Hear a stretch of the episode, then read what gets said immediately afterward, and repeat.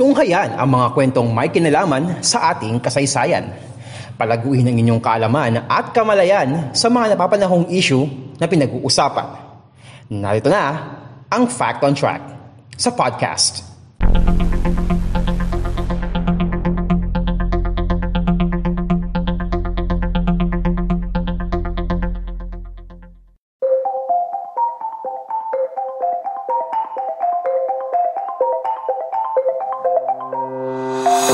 Kwento kasi sa akin kalaman at mga napapanood sa Pinsalipunan Fact on Track sa podcast. So for today's topic, ano, tayo ay nasa P2P. So, we talk about Philippine sports. But for today, ang topic natin is about Filipinos in the National Football League. So, kung sa middle ng topic na ito, no, maki-question nyo, Fil- Filipino ba talaga yan? Pero, trust us, Relate, Filipino ito. Yung isa by technicality, pero hindi ko muna i-spoil sino yon. So, tara! Hike!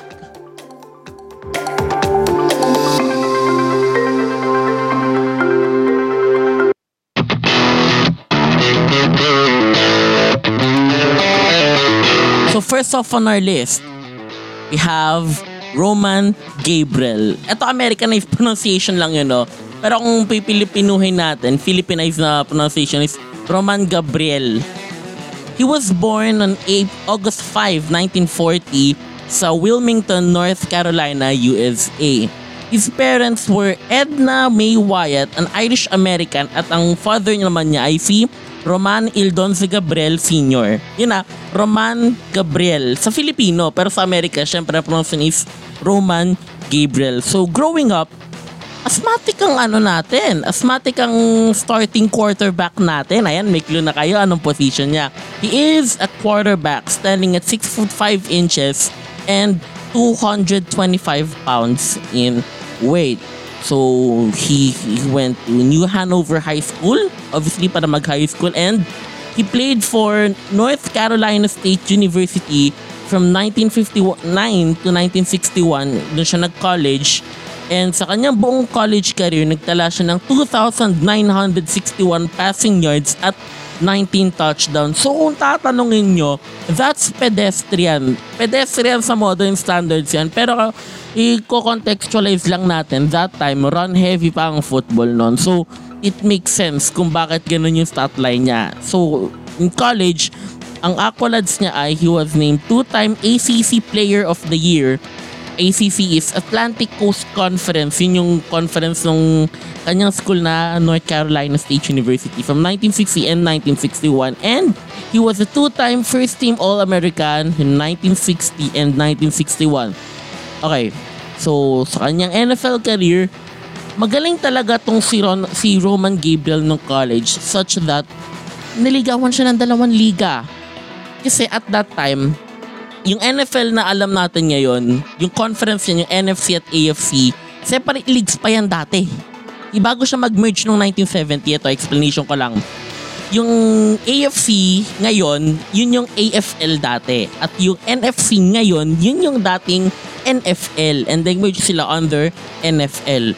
Now, he was drafted by the Oakland Raiders first overall sa 1962 AFL draft. And he was drafted also second overall by the Los Angeles Rams in the 1962 NFL draft. So, he played for Los Angeles Rams nung dun siya naglaro nung 1962 nga until 1972 and he played for Philadelphia Eagles nung 1973 and 1977 to 1977 bago siya mag-retire. Sa 10 years niyang paglalaro sa Rams, he amassed 22,223 passing yards and 154 passing touchdowns. Samantalang sa last years niya with the Philadelphia Eagles, he amassed 7,221 passing yards and 45 passing touchdowns. Again, at this time, kung papakontextualize natin, yung itong stat lines niya to is pedestrian dahil run heavy pa naman ang football that time. Hindi pa naman sobrang high flying na pass heavy attacks unlike sa NFL that we see today.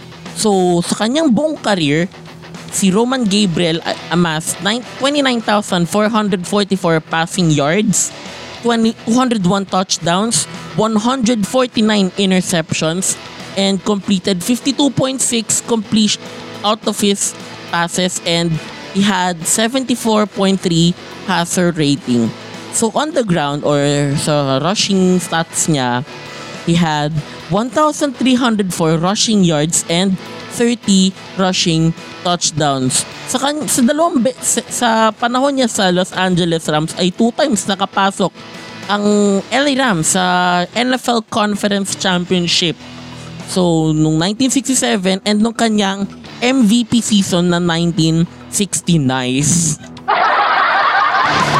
So, sa playoff stint niya, sa mga playoff games na nilaro niya noon, he amassed 336 passing yards, 3 touchdowns, 2 interceptions, 52.4% completion percentage, and 70.6 passer rating. And on the ground, for the postseason, nagkaroon, nagtala siya ng 32 rushing yards. So, sa stint niya sa NFL, ito ang kanyang accolades.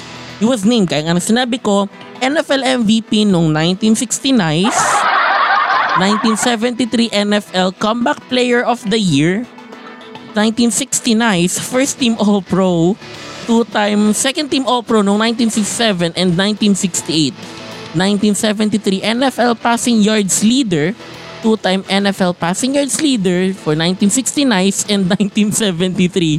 For and he was named to four Pro Bowl teams noong 1967, 1968, 1969, and 1973. And he was named the 1969 Burt Bell Awardee. So ang Burt Bell Awardee, sa mga hindi nakakaalam, ito yung parang quote-unquote best player si season na yun. Na hindi yun yung MVP basically, pero siya yung technically na best player this season. So, this season, last season, ang na-award nun ay si Jonathan Taylor ng Indianapolis Colts, running back. And as a head co- as a coach, he nag-coach siya sa California State University Pomona from 1980 to 1982. He served as the offensive coordinator of the Boston Breakers for the USFL noong 1983 and he, he coached Raleigh Durham Skyhawks WLAF noong 1991. After his football career, basically playing and coaching, iniretiro ng NC State yung kanyang number 18 na jersey. He was inducted to the College Football Hall of Fame noong 1989. Kabilang siya sa 50 anniver- 50th anniversary football team ng ACC or Atlantic Coast Conference noong 2003. So outside football, lumabas na, lumabas din siya sa mga pelikula like noong 1980, 1968 comedy film na Skidoo kung saan gumanap siya bilang isang prison guard and sa 1969 film na The Undefeated na pinagbibitahan nila John Wayne at Rock Hudson. Gumanap naman siya doon bilang isang Native American na nagngangalang Blue Boy. Lumabas na rin si Gabriel Jr. sa ilang cameo roles sa television sa Amerika. And next on our list, someone that's kind of familiar, medyo po, medyo familiar sa ating pandinig is Tim Tebow or Timothy Richard Tebow, yung full name niya. So, eto, mako-confuse kayo kasi ang parents si Tim Tebow ay parehong American missionaries, Baptist missionaries, American missionaries nga. But, paano siyang na-regard as a Filipino? Simple. Dahil pinanganak siya sa Makati, Makati City, noong August 14, 1987. Eh, ang sabi sa Constitution, di ba? Regardless sa kung sino ang parents mo, for as long as pinanganak ka sa Pilipinas, technically, kikilalanin ka as a Filipino citizen. Yun, yun ang, yun ang sabi sa batas. So technically, he is a Filipino citizen. So he played quarterback, ito officially, he played quarterback and tight end. At age 3, bumalik ang kanyang pamilya sa Jacksonville, Florida sa Amerika. In high school, nag, nag-aral siya sa Allen High School, so sa Florida, no? Sa Florida. And no college, he studied and played for the University of Florida from 2006 to 2009. In his college career, he amassed 9,286 passing yards, 88 touchdowns, 16 interceptions, 67.1% completion percentage, and 170.8 passer rating. And on the ground, he amassed 2,947 rushing yards and 57 rushing touchdowns. And sa college, syempre dahil sobrang impressive nga ng numbers niya, he amassed the following accolades. He was named to 2006 SEC All-Freshman Team, 2007 2007 Davy O'Brien awardee was named 2007 uh, uh, Associated Press College College Football Player of the Year 2007 Sporting News College Football Player of the Year two-time Maxwell awardee in 2007 and 2008, two-time first team All-American in 2007 and 2008, three-time first team All-SEC noong 2007 and 2008, 2009, 2008 Manning awardee, two-time BCS National Championship in 2006 and 2008. Marami pa to.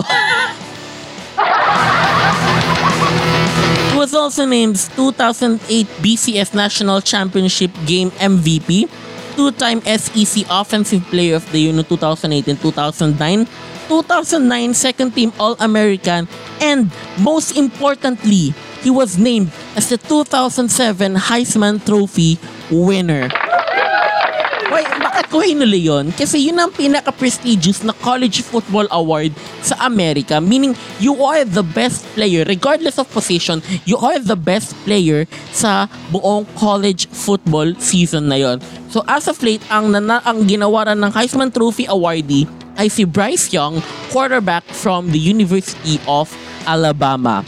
In 2010, pinagbawal ng USNCAA ang paglalagay ng kahit anong mensahe sa iBlock. Yun yung parang parang painting sa mukha. Hindi siya pintura technically, pero yun yung parang paint sa mukha nila na ano na nilalagay nila. Parang ano, papangas ba? And ito ay matapos makita ang nakasulat sa iBlock, sa iBlock ni Tebow na John 3.16 noong 2009 BCS National Championship Game.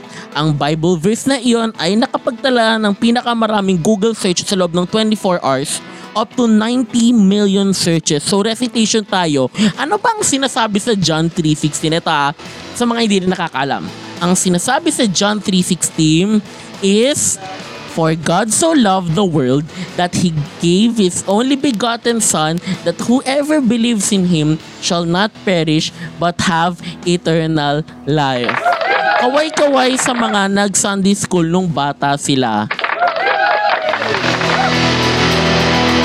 Ito ay pinatupad ng USNCAA ay tinawag ng sports media na the Tebow Rule. May ganito ring rule na pinatupad ng NFL kung kaya't hindi na ipinagpatuloy ni Tebow ang nakagawa niyang paglalagay ng mensahe sa iBlock.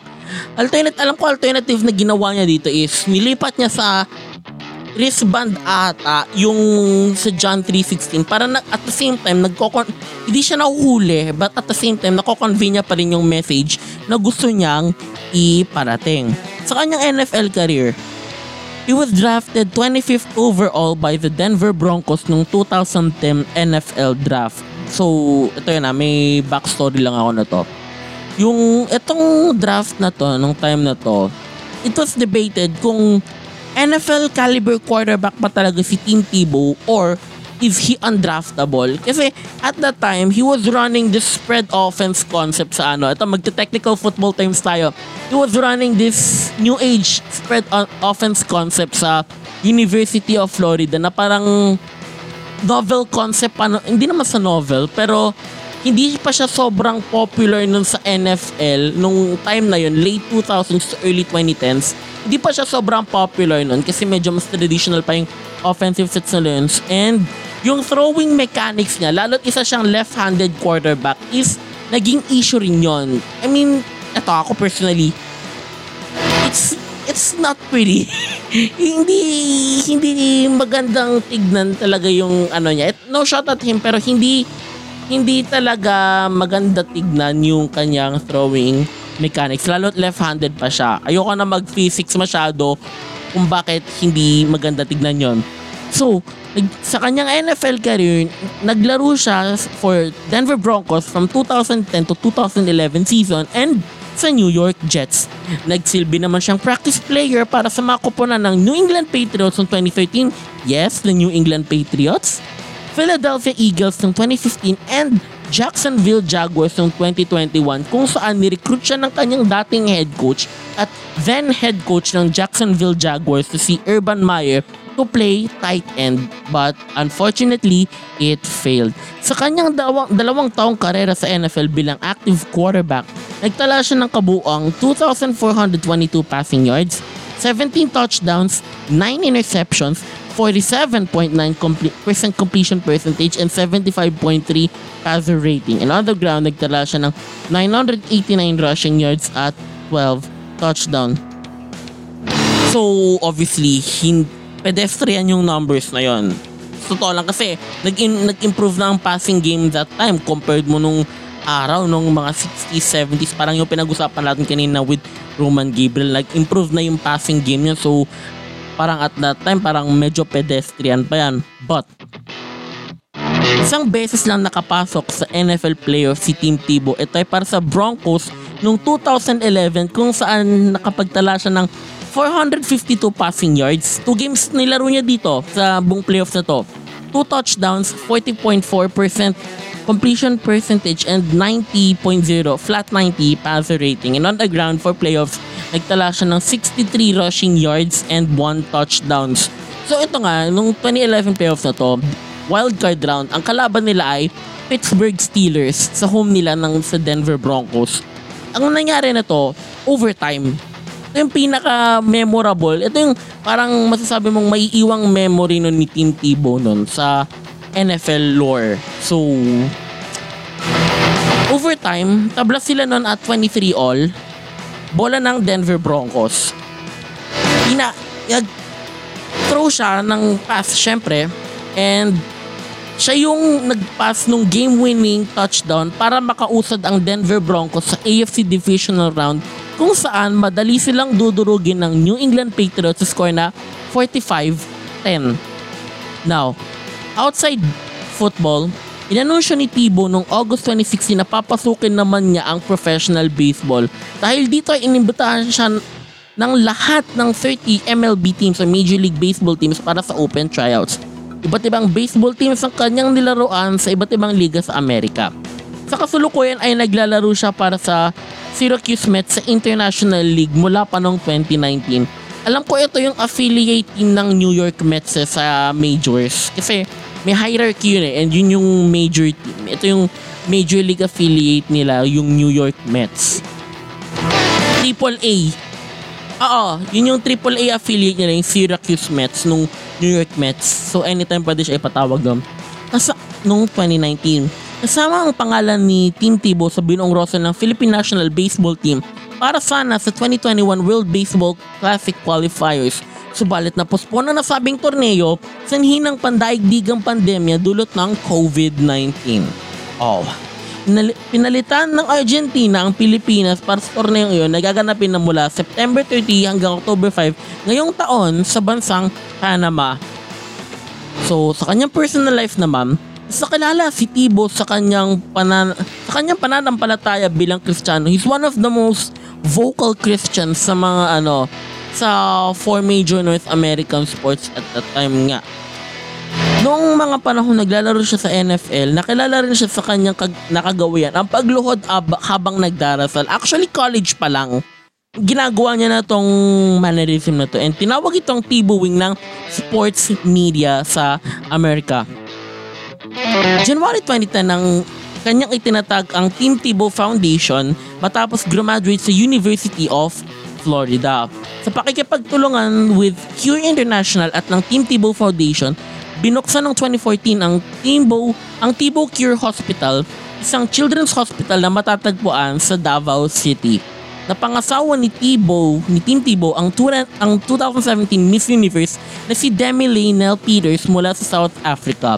Ikinasal sila noong January 20, 2020. So buzzer beater pala bago magsara ang mundo. Parang yung game-winning touchdown niya lang din kontra Steelers noon.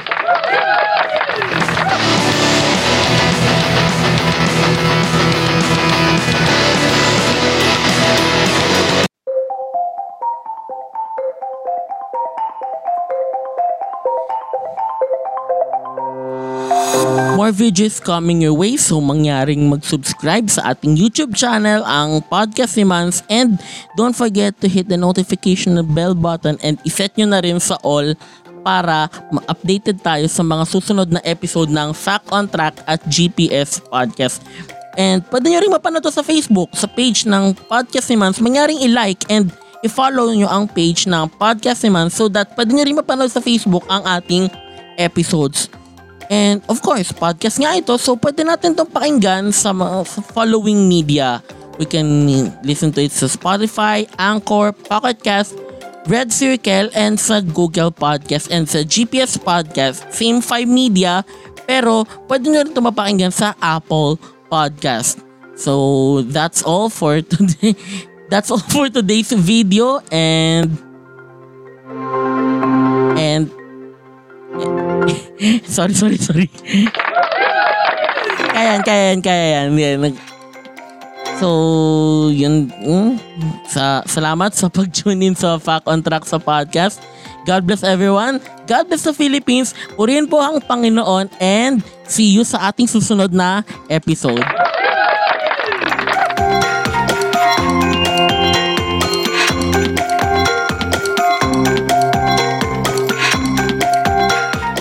Inyong natunghayan ang isa na namang edisyon ng Fact on Track sa podcast. Patuloy na subaybayan ang Fact on Track sa Spotify, Anchor, Google Podcast, Red Circle at Pocket Cast. At mag-subscribe sa podcast ni Mans sa Facebook, YouTube, Instagram at TikTok. Maraming salamat sa inyong patuloy na pagsubaybay.